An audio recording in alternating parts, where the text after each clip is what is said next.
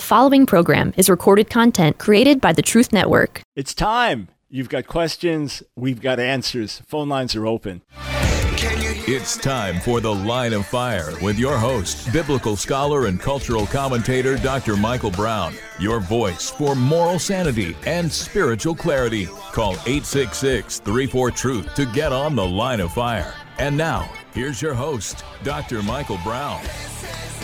Thanks for joining us on the line of fire. Michael Brown, always delighted to be with you. I count the seconds until the show starts with great anticipation. So, you've got questions, we've got answers. We are audio only again, our last day from Mechanicsburg, Pennsylvania, before flying home uh, right after the show, in fact. So, uh, eager to get your questions, get your calls. 866 34 Truth.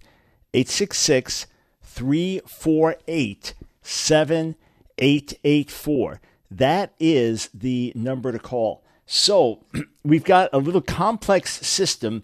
Uh, I, I can't go into all the details, but the way that we are doing things is that my team texts me the calls as they're coming in. I then look at my texts as they're coming in, and then as I talk to you, our studio in a third location is getting you on the air. So we will go straight to the phones, starting with Melissa in Indiana. Welcome to the line of fire. Hi, thank you. My You're welcome. question is um, my question is in Isaiah twenty four five. He says the earth is also defiled under its inhabitants because they have transgressed the laws, changed the ordinance, broken the everlasting covenant. And I have kind of a two part question. Um, so, what's that everlasting covenant that he's speaking of there, and how's it broken? Um, and then the other part of my question would be it would be in reference to the new covenant. Um, is there, apart from completely renouncing Jesus, would a born again person could they do something to break the covenant in Jesus' blood? Right. So, as to your first question, uh, the text is not clear.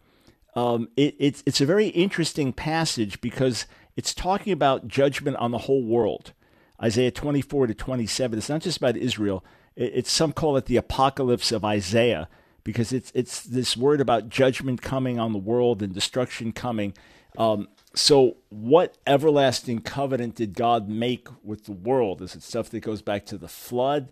That's possible, but more specifically, it could be taken that even though it's an oracle about the world, it is rebuking Israel for Israel's disobedience and Israel breaking the Sinai covenant, which was an eternal covenant. If they had kept it, it would have been for all generations. So that's that's the best way to understand. It. It's not entirely clear from the text, but because of the covenantal emphasis in the book of Isaiah with the people of Israel, that's the most logical reading that it's they broke God's covenant.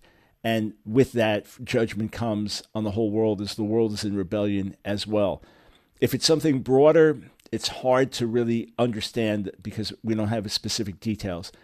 As for us breaking the covenantal relationship with Yeshua, right? If we let's let's just say someone's a believer. We'll talk about uh, Joe. He's a believer, and he's driving down the road. He's having a bad day. A guy cuts him off in the car, and he just loses it. He loses his temper. He starts screaming, using profanity and next thing decides I'm going to teach this guy a lesson and speeds by him and in the process loses control of the car, flips the car and dies. He doesn't go to hell for that, as I understand scripture. In other words, just because he died in a state of sinfulness or he died acting out some fleshly things does not mean he forfeits eternal life. There's some people who live with this notion that it, if I do one wrong thing and I don't confess it and get it right, then I'm, I'm damned to hell. If, if when I go to sleep at night, I don't find every sin I committed that day and confess it, if I die in my sleep, I go to hell. That's a terrible way to live. It's, it's, it's bondage. It's not understanding our, our sonship and daughtership in God. It's not understanding the power of the blood of Jesus.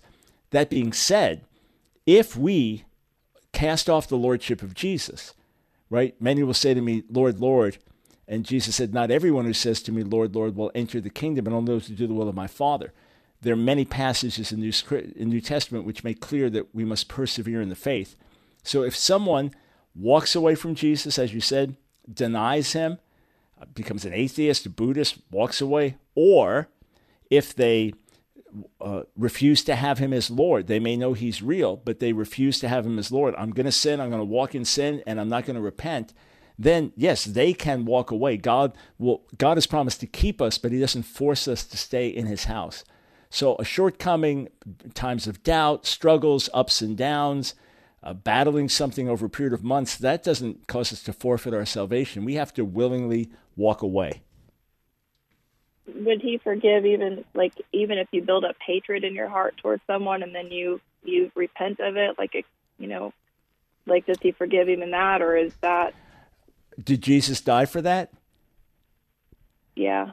Uh, does the blood i, I guess because it's the unforgiveness issue the the unforgiveness in the heart is where i get confused because in scripture it talks about if you know if a person has hatred in their heart there's no eternal life in them so I didn't right. know. And then Jesus talking, saying, you know, if you don't forgive, my Father won't forgive you. So if you, if you in you know a time of hurt walked for a, where it built up over years to become hatred in your heart, um, and you had horrible things happen because of that. If you saw the error of your ways and you, you know, cried out to God and you repented and you turned from it, is He always is He always willing always. to restore? Like always, always. So no matter always. what we've done, He's always willing to restore. Always. Uh, what does it say in 1 John 1 9? If we confess our If sins, confess- verses 8 and 10 on either side say, Don't deceive yourself thinking you have no sin. If we confess our sins, he is faithful and just to forgive us our sins and to cleanse us from all unrighteousness. What's written in, in 1 John 2 that I write these things to you so that you will not sin. But if you do sin, we have an advocate with the Father, Jesus Christ the righteous. Uh, look in, in 2 Corinthians where Paul is dealing with someone who had sinned grievously in the body in the first two chapters, and this person had truly repented. And he said, Look, we know Satan's devices. Don't let this person be put out. Welcome them back and forgive them. What about the lesson of the prodigal son? Uh, what about God's constant dealings with Israel saying, Turn back, even now, turn back, turn back? So our fellowship with God will be broken if we refuse to forgive. So when it says he won't forgive our sins, it doesn't mean in terms of salvation, it means in terms of our relationship, in terms of our intimacy with God. So the fellowship will be broken. You cannot enjoy intimate fellowship with God and willfully hold on to unforgiveness. You might be struggling, God, I want to forgive, but I, I don't know how, and help me. But to, to say I'm not going to forgive, no, you cannot have fellowship with God and enjoy the benefits of forgiveness of sins and fullness when that's the case. What if, over a period of years, you harden your heart and actually develop hatred for that person? Well, uh, little by little by little, you're getting further and further from God. And yes, the, the Bible does equate uh, hatred with murdering someone in the heart. So when the hatred gets that deep that you really wish they were dead, that you would kill them if you could, but, but you just you're not going to risk doing that. Um, that's severe. And someone that continues to walk in that would ultimately walk away from God. In words, they could keep hardening their heart to the point that they walk away from God. But even then, if you humble yourself, he says, come back, turn back, turn back. Uh, and he will have mercy. He is incredibly long suffering, and he forgives our sins far more than we even realize. In, in other words, mm-hmm. there's a whole lot more mercy that we live in day and night. Hey, one more scripture for you, okay? Are you, uh, when I started referencing 1 John 1, it sounded like you're familiar with that. What's written in 1 John 1 7? If we walk in the light as he is in the light, we have fellowship one with another. And the blood of Jesus, God's Son, cleanses us from all sin. Now, here's the thing the Greek is continuous. In 1 John 1 7, our walking in the light is continuous, and uh, God f- cleansing us from all sin is continuous. So, in other words, we're constantly being cleansed as we walk in the light. Well, here's a question Why uh, is there any sin if I'm walking in the light? Because even walking in the light is not being perfect. Walking in the light is if I fall short, I recognize it and I turn. The, the whole thing is God wants us to turn back and He will have mercy over and over again. Last point. What does Jesus tell Peter when Peter says, How often should I forgive my brother? Seven times? Seven times in a day? And Jesus says, No, 70 times seven. So obviously, not actually counting this, but 490 times you just keep forgiving. If he instructs us to do that, how much more will he do that uh, through the blood of Jesus? So receive that. Don't let the enemy lie to you. Receive his forgiveness, okay? Amen. Thank you. Thank you so much. You, you are very welcome. All right, uh, let us go to David in Texas. Welcome to the line of fire. Oh, hey, Dr. Brown. How you doing, brother? Good, buddy. How you doing? Oh, I'm doing great. I'm doing great. So my question is, I'm I'm trying to prepare for a sermon for Sunday, so I thought I'd cheat and call in. Okay, not cheating, but um, on, it has to do with what God has to say on homosexuality. And I'm curious, you know, I know what the, the New Testament Greek says about it, but I'm not well versed in the Hebrew, so I'm you know want to get your thoughts. What does that mean in the Hebrew that when you see sexual morality in the Old Testament? Right. So sexual immorality in the Old Testament is on several levels. On, on the one hand, there is a general term for immorality, which can mean harlotry or can refer to fornication, and and that's more sex outside of marriage for unmarried people. Then there is adultery, so that's sex outside of marriage for married people. And then there are acts that are considered to be uh, detestable or perverse, and homosexual practice is in that category. Bestiality is in that category. In other words, it's contrary to God's natural design and plan. So for a man and woman to commit adultery, is grievous and sinful in God's sight, but it's not a violation of his order for men and women. For a man to be with a man or a woman to be with a woman w- would be uh, in that category of, of, out of his created order. But uh, just like the New Testament porneia, the Hebrew zenut can mean sexual immorality in general or fornication in particular. And the Old Testament doesn't have a word for homosexual practice, but it has a description of a man lying with a man, and that is, mm-hmm. that is detestable uh, in God's sight. And then you have relationships that are also in the category of being detestable, which would be incestual relationships. So again, breaking the family order that God has established. Hey, um, so it's general, and then within that, homosexual practice described as something detestable. Leviticus 18 from right, beginning to end. That. Good thing to look at. Hey, at a time, we'll be right back.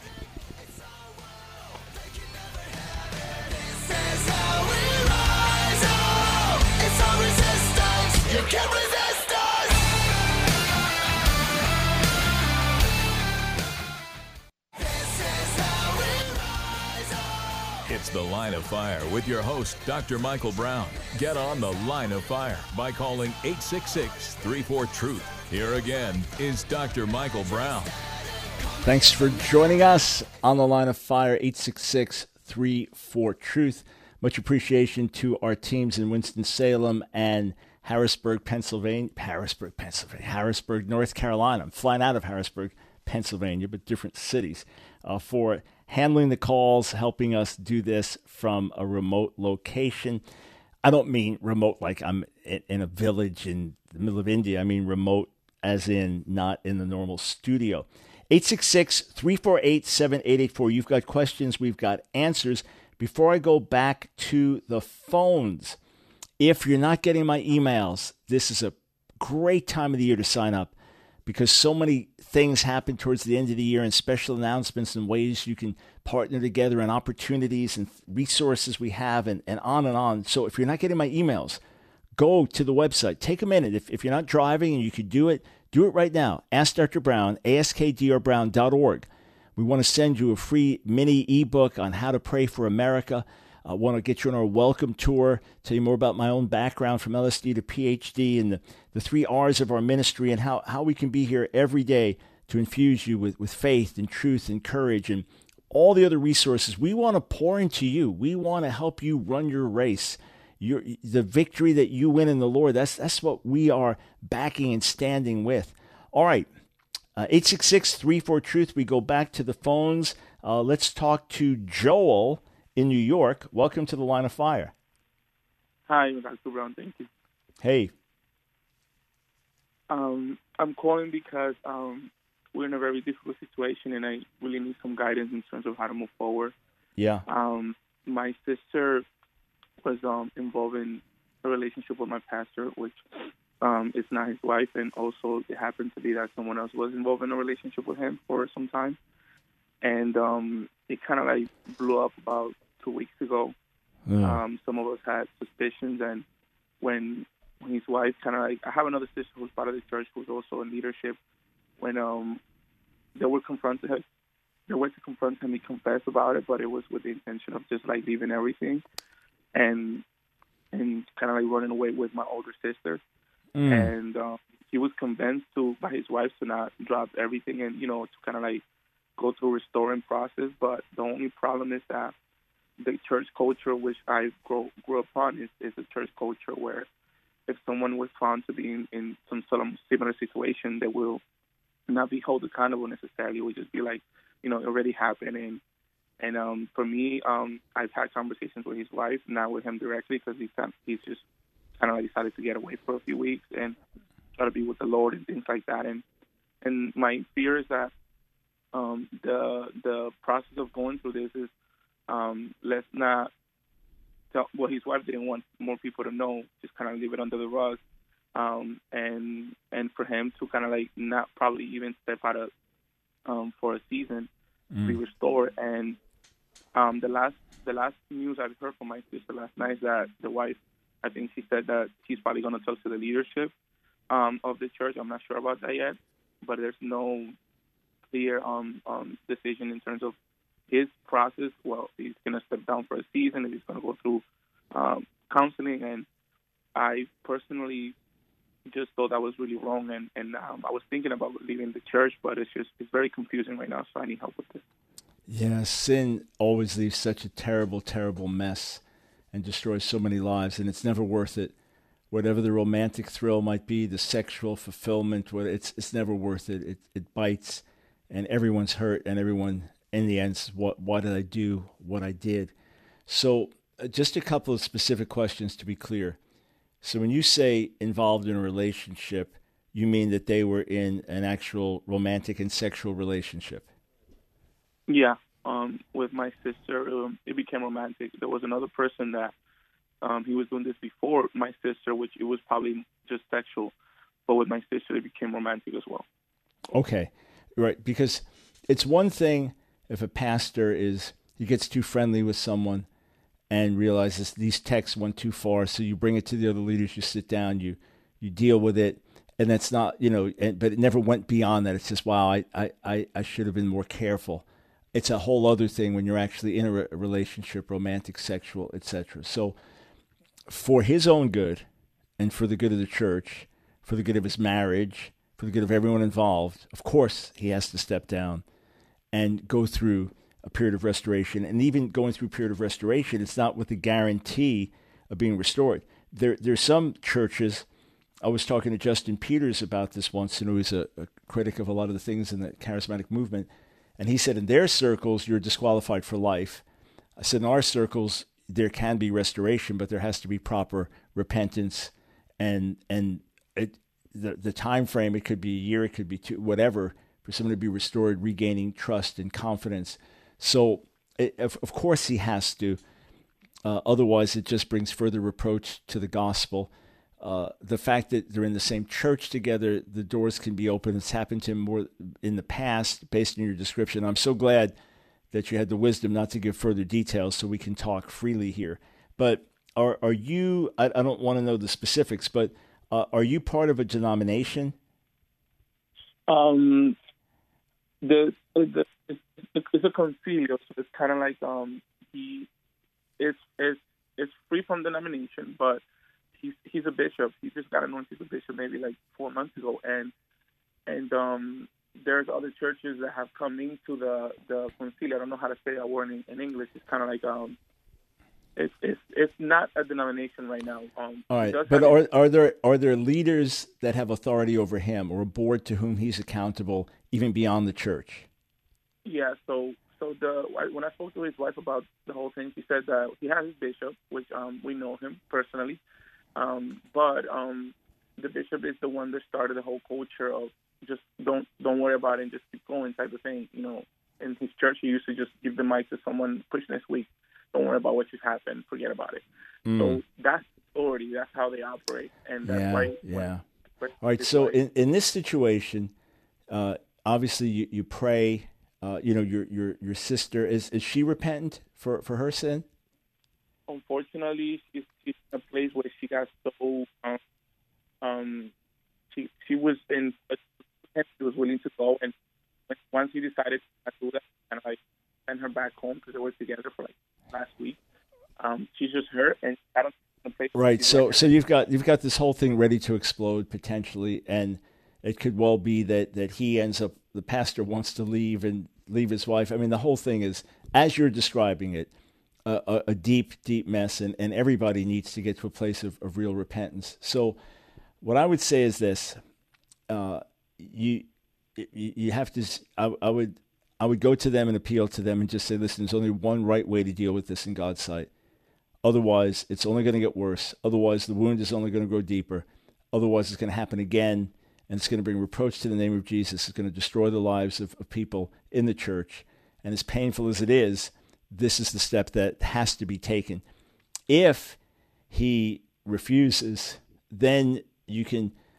I would write a letter to the other. Uh, are there elders in the church along with the pastor? Yeah. Or yeah, I would. I would. I would write to them and just say, look, you know the whole situation, your sister involved. You were you were urging them to to call him to step down and and get to a place of family, personal restoration, repentance, family restoration, and it's God's church. He can, he can watch out for the flock and and and care for them. If they say no, we don't do this, or you become an accuser of the brethren, or whatever, then you just have to quietly leave. You don't make you don't announce it to the whole church. You don't go on Facebook and talk about it. You don't try to take matters into your own hands. You just say, all right, you're making a real mistake. And it's very sad because I love the church and I love the pastor, but I'm going to have to leave. And, and you do that. And there, there's no, you, you can't force it. You can't make it happen. But at least you can do what you know how to do and make an appeal. And again, the warning would be that if, if they don't, if they don't get this right, it's only going to get worse. It's only going to get worse. And and you know what it's like? it's like an athlete who gets injured in a game, but then comes back to play prematurely, and they end up destroying their whole career because the injury gets worse. It's the same kind of thing. Again, if it was something less severe, if it was something that could be covered internally without embarrassment, without bringing things up, and, and even, even if it is confessed publicly, you don't have to go into details of who and what and where just that there were moral failings and you're stepping down and getting help. Normally, when someone humbles themselves, uh, the congregation really rallies behind them with love. We, we tend to be forgiving people when we see genuine repentance, but whoever covers his sins, Proverbs says, will not prosper. So, smaller issues can be dealt with in house, they can be dealt with privately, uh, they can be covered because they haven't crossed a line, but other things cross that line and have to be dealt with a certain way. So, yeah, may the Lord give you wisdom. May there be humility and a spirit of, of repentance. Hey, thank you, sir, for the call. God bless you. All right, uh, I'm looking at my clock.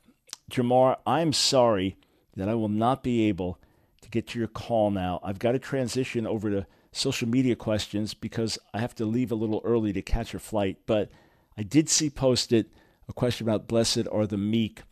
I'm not sure if this is what you're asking, but but meek people are humble in heart, are not aggressively trying to make God's will happen. They live in dependence on God and are happy to let God fight their battles. But they may be people of incredible courage and strength and fortitude and perseverance and faith, but they're not trying to make things happen by force. Going back to Psalm 37, where the verse comes from, where, where, where the meek are spoken of as inheriting the earth. If you want more understanding of that, read all of Psalm 37 and then go back to Matthew 5. All right, we got some fascinating questions to tackle on the other side of the break. Stay right here.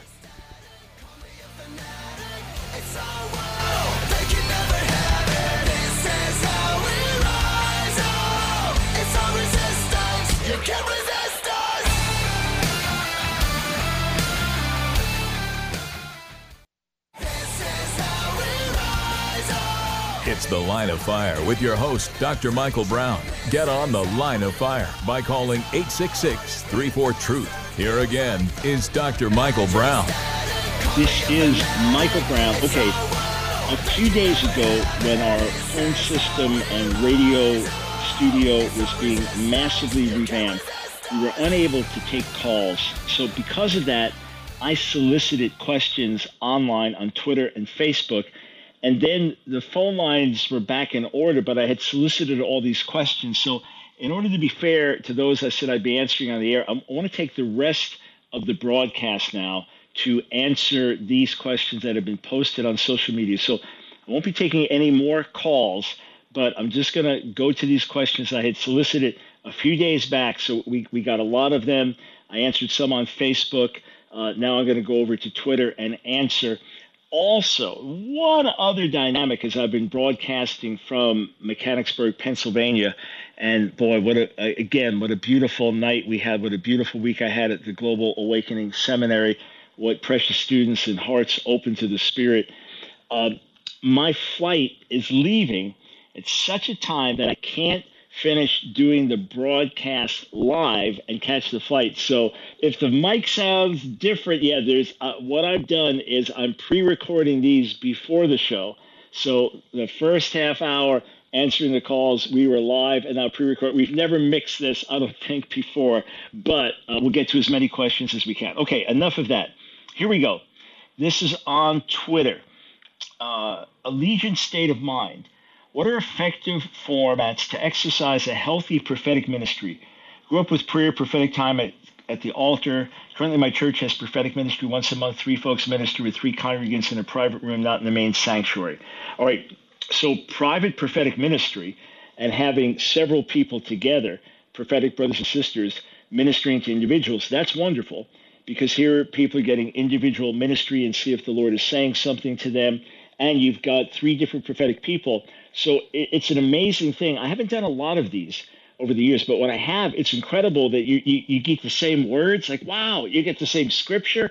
There's a lot of confirmation that comes. So that can be a very excellent practice. You just don't want to ever rely on that to hear from God. Like I have to wait till I go to the prophets. But prophetic ministry is also spontaneous. So during a service, depends on how many people there are in the format of the service or in a, in a house group meeting where someone gets a word and they speak it and then the, the others there with discernment weigh uh, what the Lord is saying through that, or you process it. That's something that's healthy. Also, if someone feels they have something, they can submit it to a leader. I feel the Lord is saying this. Sometimes they write it out. It can be shared like that. Uh, there can be someone who's a recognized prophetic brother or sister that comes in and ministers. But again, everything else is, is tested. Just like someone preaches from the Bible, we want to test what they're saying based on Scripture. So the prophetic words are tested as well. But these are different ways to cultivate healthy prophetic ministry. What you want to do is say, Lord, we believe this is important. We ask for the full release of it in our body for your glory and for the good of your people. Jared, how do we ensure that theology is not overshadowing our walk with the Lord? So the first thing is to even have that consciousness, right? The, the first thing is to recognize that this can happen. See, it's one thing if you get so obsessed with sports that you quit praying and reading the Bible. It's like, okay, I'm wasting my time. What am I doing? It, it, it's one thing if you you are just pulled away by other interests that are not themselves spiritual, but theology is very spiritual. So you want to first and foremost be sure that nothing gets in the way of your personal communion with God, meaning that you're not reading the Bible mainly to learn theology as much as to learn about God for your own life right? One thing can potentially be abstract, the other is always practical. You want to be sure that you're not just praying, Lord, I'm confused about Calvinism, or Arminianism, so all you're praying is about this. And you want to make sure that your study of theology doesn't get so consuming that it takes you away from intimacy with God. That's one thing. A second thing is to periodically look at your heart. Journal how you feel before the Lord your love for Him, your desire for Him, your passion for Him, your hunger for Him.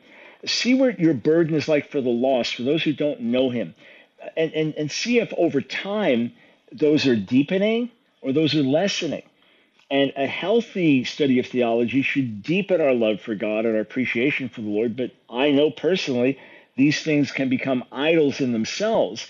Just like learning the biblical languages, you're studying the Bible uh, not so much to grow in God, but to learn the languages better and so on. And these things can happen. It happened to me where, where I left my first love by getting theologically and intellectually proud in the late 70s and early 80s. So I, I've carefully worked to be sure that relationship with God, intimacy with the Lord, bearing fruit comes first.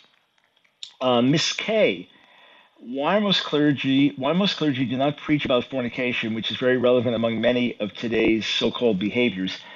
Well, it, it's hard to know what most do and don't do. In other words, I can't tell you what's being preached in thousands of pulpits around America.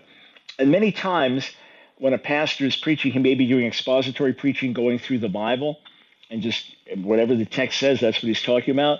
Or he may be doing series, okay, we're strengthening families here, or we're growing an understanding of this doctrine here, or we're cultivating outreach here. And because of that, he may not be speaking as much about specific sins and things like that. That being said, uh, of course, it's important that we preach the whole counsel of God. There's a lot of immorality, uh, as always, there is in the world. Porn has made things much more ubiquitous, much more dangerous in terms of just out there, things that would be unimaginable for past generations to access there. Just click on a cell phone or tablet or computer, and everything is there. Things we can't even imagine are there. So it's important if a pastor is speaking to his flock that he is speaking honestly about sexual immorality, that at least some content over the course of the year deals with some of the real sin issues that we're facing in the society. So if, in fact, many don't speak, sometimes pastors want to avoid controversy because there's enough pressure on them already, and it's challenging enough to kind of keep the people going in a good direction and keep them healthy and, healthy and unified. Some are just afraid that they don't get people upset. Um, others, it's it's as it comes up in the in the course of their whatever they're preaching through. But for sure, it's important. Uh, leaders should address these things because this is the world that we live in, and the Bible addresses sin left and right because this is the world that we live in. Uh, let's see, Jason. Can you explain in more detail what the Respect for Marriage Act means for society when it comes to both short term and long term consequences? All right, it's it's bad.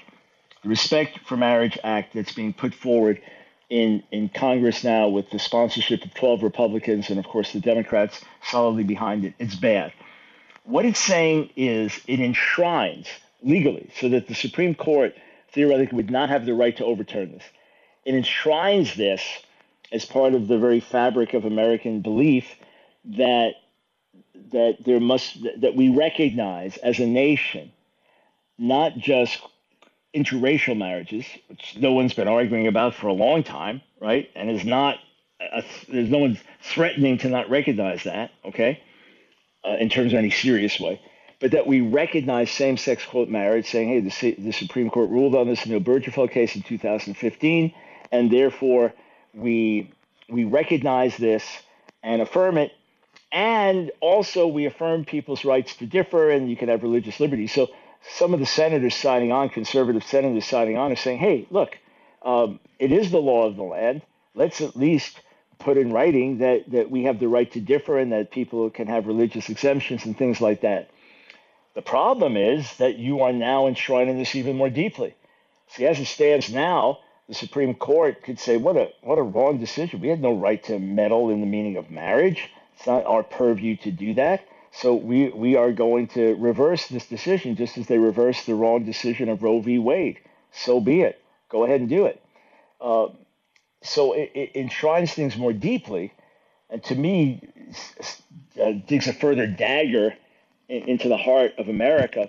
I know people say, no, we mean well and we love and we respect, etc., but this is not something that God ordained, God set up, and it's, it's ultimately wrong. No matter how much the people love each other, care for each other, it, it's wrong in the sight of God. You say, yeah, but the Respect for Marriage Act, it would also push back against polygamy. Well, polygamy continues to rise, but polygamy is not the big issue. It's the redefining of marriage in terms of male, male, female, female. That's the biggest issue. So, long term, Congress could change it. It's just much harder to do it. Uh, short term, it's, well, let's say this short term, it would have to be overturned by Congress. Long term, it's just a, another downward step in the spiral for America. and all the more reason to be concerned. And look, I say that I know if you're listening and you're, and you're gay or lesbian, you're upset with me, and you like a bigot, you bigot, you just don't understand. You don't understand love. I'm not saying you don't love each other.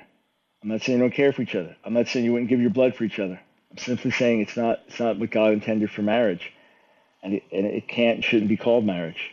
I, I know that hurts you when I say it. I don't mean it on a personal level. It's it's just reality. And and what am I saying? I didn't, come up with this. It's not my idea. I'm following what, what God outlined in Scripture. Uh, e. Martin, what is your view on divine impassibility? In other words, does God actually experience pain and pleasure as a result of the actions of humans? Yes, I believe he does. So I do not personally believe in divine impassibility. So divine impassibility would say that if God experiences joy, sorrow, then he's changing at that moment. And because he never changes, that divine impassibility is the doctrine. And brilliant theologians have held to that. No, I take the words of Scripture very seriously. And, and Jesus is the one who makes the Father known, right? If you've seen me, you've seen the Father. And, and he grieves, and he rejoices, and he weeps. So we know that it wasn't metaphorical language when it came to Yeshua. We know that he actually experienced these things. You well, he experienced them as a man, but as a man who represented God and as God in the flesh. So it wasn't like getting physically tired as a man, and God doesn't get tired, but it was as feeling the emotions that someone feels because we're creating God's image. So uh, again, I, I, was teaching on this Wednesday night and mentioned it on the on the show yesterday about God's pain, God's heart, and He wants to share that with His people. So, yes, I believe he genuinely experiences these things. When it says in Genesis 6 that he was grieved in his heart that he made man, I believe he genuinely experiences that. I believe in Zephaniah 3, where it says that he sings over us with joy, that he genuinely feels that way. And how within the uh, infinite being of God, there can be joy, sorrow, these different things simultaneously because of his relationship to all of us that that is just as mysterious as the fact that he can relate to all of us at the same time and give all of himself to all of us at the same time with, with his love and devotion. That's part of him being God. But I do take those scriptures as who he is. And I believe even though he knows eternity, he knows the future before it happens, that, that um, emotion, use a human word, he incarnates himself in our world and feels the pain, feels the joy, and feels disappointment, and feels exhilaration of, of a, a, life well lived. I believe those things are genuine, and it makes me draw even more closely to him. Right, we'll be right back.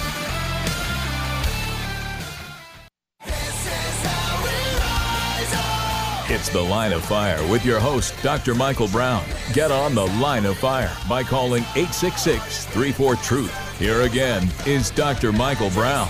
All right, one last segment, taking your social media questions now. Thank you so much for joining us. Can I remind you that we have answers to probably thousands of questions already on our website. If you've not been there, askdrbrown.org, askdrbrown.org. Check things out. Uh, you will you'll be richly, richly blessed. Uh, search for things you're interested in. Search for topics you're interested in. We have so many thousands of resources that we transfer from our old website over to our new that it's still taking time to, to migrate everything over. We had, I think it was 9,000 resources, something like that. So we keep migrating more over. But search. You'll find articles, you'll find videos, you'll, you'll find teachings that we've done. I'm talking about free resources. And then, of course, our library of books, over 40 books that I've written online courses that you can take, our Jewish outreach website, so much more. So ask drbrown.org, askdrbrown.org. And if you're struggling with something, we, we can't offer personal pastoral counseling. Obviously, we, we can't take the role of, of a local pastor or leader in that regard. But if you're wrestling with something in Scripture or trying to process a situation or maybe things you've come up to with the culture wars and how it works out in your home, by all means, write to us. We have a team that answers questions, and then some are brought to me directly, and, and, and we, we do our best to respond. So you can do all that by contacting us at askdrbrown.org. All right, I'm going to go back over to Facebook, where I solicited questions a couple days ago. Julia asks, Why blood? What is it about physical blood that covers animal sacrifice prior to Jesus and removes, uh, with Jesus' blood, sin? By the way, it's, it's a bit of a misnomer to say that in the Old Testament sins were covered, in the New Testament they're removed. That's that's based on an older etymological understanding of the of the the root lichaper to or the verb lichaper to atone to expiate. Uh, it does not mean to cover. But that being said, the efficacy of, of animal blood sacrifices is not the efficacy of the blood of Jesus, right? And and one ultimately could not change the heart and the life, whereas the blood of Jesus does. And the one, the animal sacrifices, could not bring the same forgiveness that the cross brings and that eternal salvation. So you are right in making that distinction. Uh, so why why the blood? And and the question goes on. So the blood symbolizes the life. It's that simple. The the breath leaving, you don't see that happen, right? But when the blood is poured out, the victim dies. And and blood is also a very vivid image of death and a very image, a vivid image of being wounded and suffering. So the blood symbolizes the life. Uh, look at Leviticus chapter 17, verse 11. Leviticus chapter 17, verse 11. That the life of the flesh is in the blood, therefore God gives it on the altar to make atonement for our souls, because it is the, the life, the blood which has the life in it, which atones. You say, well, why the life? Ah, life for life, right? Substitute that we're guilty and, and the innocent victim dies in our behalf, we're guilty. The Son of God takes our sin on his shoulders. So the blood represents the life, and the atonement system is based ultimately on life for life. Now, there are other aspects to atonement in terms of our forgiveness, redemption is based on life for life. Uh, Daniel draws attention to the two gospel heresy, uh, aka Bullingerism after E.W. Bullinger, or the mid Acts hyper dispensationalism, uh, this idea that uh, basically of the gospel is just a small part is for today. Otherwise, it's the letters of Paul and things that are, are for believers today, and that the rest was for the first century for the Jewish people before the cross. Uh, that has come up, not in quite that full form, but close to it in the hyper grace message. And in the hyper grace message, everything Jesus said before the cross was for the Jewish people then, and none of it applies to us today, which is absolutely, patently absurd and dangerous, and a, a stealing away of those things which are most precious. Remember, Jesus says in John 15, 7, if you abide in me and my words abide in you, ask what you will and be done for you. This is an ongoing thing to have the words of Jesus abiding in our hearts and lives. So, yeah, Daniel, it has risen up, especially in the hyper grace circles. Uh, thank you for your kind words, AJ. Really appreciate those. Uh, let's see. Lewis, hey, grad from our ministry school. Good to see you. Remember our trip to India together. I remember on the bus ride as we were going into one of these uh, villages, very poor villages, and to share the gospel. And I, I think you, you joking with me, asked me if I was going to talk about like upgrading to the latest Microsoft product. Just, you know, I mean, in other words, it was so foreign their life and what they lived with and what they suffered was so foreign to us. It was it was so much more basic. And and here, you know, we're, we're weighing the decisions we're, we're looking at with these these other things, and they're in these real just you know battle for survival. But Lewis, good to hear from you. I'm reading through Revelation. I noticed something I never noticed before. I'd always taken New Jerusalem to sort of be like New York in the sense that New York is modeled after Yorkshire. But what I previously read is New Jerusalem is actually New Jerusalem, so small n. Okay, I'm not I checked several versions and they all do not capitalize the N in new. To me, this applies a renewed, restored Jerusalem, so it's not a new city named after Jerusalem, but it's the same Jerusalem, only renewed. Uh, to add to that, it's coming out of heaven, so Jerusalem's on a plot of land already, but when it was renewed, does it go up to heaven, come back? Ah, okay. So uh, the new, the word new is not going to have a capital N in Greek because there, there were manuscripts written with all capitals, manuscripts written with small letters. Uh, it's not necessarily going to show up in a manuscript whether it was small or large, capital or or or not. Now, in, in so, some writings that would be the case, all right, but in others it wouldn't be.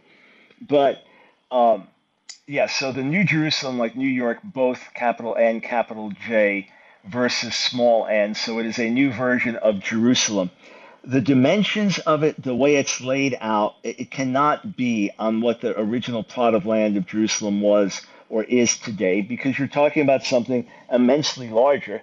uh, which would hold uh, billions of people theoretically. So, uh, no, I, I, don't look at it as a, a, new city of Jerusalem that comes down from heaven on the old plot, but it, in in this new heaven and new earth is a new Jerusalem. So the new house of God, the new place of God, the new homeland or capital for the people of God. So having the characteristics of the city of Jerusalem in that respect, in its spiritual meaning, not in its physical dimensions. Uh, Marty, Genesis 128 in the King James Version tells Adam and Eve to replenish the earth. How can they replenish, refill a new virgin earth? Yeah, it is. Um, it, it is an, an interesting translation in in uh, in King James, but it's not what the, the Hebrew says. Uh, the Hebrew uh, milu is just fill. All it means is fill. So it, it doesn't mean replenish. Now it could be Old English replenish just meant fill, but it's nothing re about it. It just means fill. Fill the earth. Yep, that's that's simple. That's why all translations have it like that. Hey Matthew, thanks as always for being a good resource for our folks here. Tyson, another grad. Great, great seeing you and Christy and the family just a few weeks ago, uh, as well as Suzanne and James and the family. Dr. Brown, I've been running into a lot of people recently that don't believe in eternal hell based on the Greek word for eternity. Their stance is they believe it is judgment for an age. When I bring up to them if judgment is only for an age, then salvation only must be for an age as well, which is a great point to make. What is the Hebrew thought on this? It's really sad to see so many people deceiving this issue. Can you give more clarity from a scholarly standpoint? I see there are a bunch of, of comments back and forth uh, interacting there, which, which I'm not going to go through now. Okay, number one, both the Hebrew and Greek words used for eternity do not necessarily in themselves only mean eternity. Meaning that unless you say forever and ever, or through through all ages or things like that, it may not necessarily mean eternal. It just may be for a long period of time. So the context will determine that, as well as what further descriptions you're given. Like in Psalm 90, when it says about God, may olam va'ad olam, from olam to olam you are God. Olam is clearly eternity there, right? It's it's not just from way back to way in the future. No, from everlasting to everlasting, thou art God. To use a, good King James uh, translation there. Uh, but uh, in itself, olam can also mean ancient days, or, for example, for a long period of time. So uh, the the servant that says to his master, "Hey, I, I want to serve you forever," right? Uh, the olam just means his entire life. It doesn't mean that forever in the world to come he's going to serve him. So that's determined by context. Now, if you look at Matthew 25, 46, it says that some will go to eternal punishment and others to eternal life, that your point, Tyson, is well taken that if eternal punishment only means punishment for a certain period of time, then eternal life only means life for a certain period of time.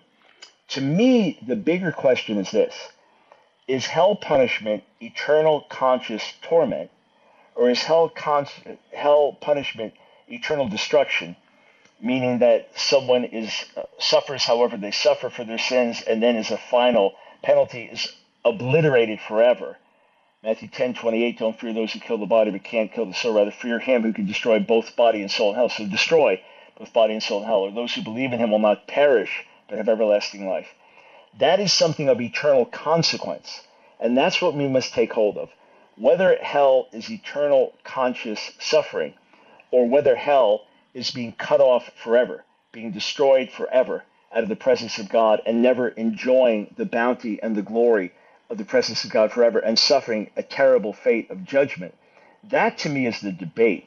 So the consequences of rejecting God are eternal, whether there's eternal conscious suffering or whether there's eternal destruction. To me, that's where the debate should be held. The consequences of rejecting God are irreversible, horrific, and of eternal consequence. That's the key whether it is eternal conscious pain or whether it is being cut off and destroyed forever. Those to me are the only two options. With that, friends, we are out of here. Have a blessed, blessed weekend. Keep putting Jesus first in your heart, your mind, and your life. Another program powered by the Truth Network.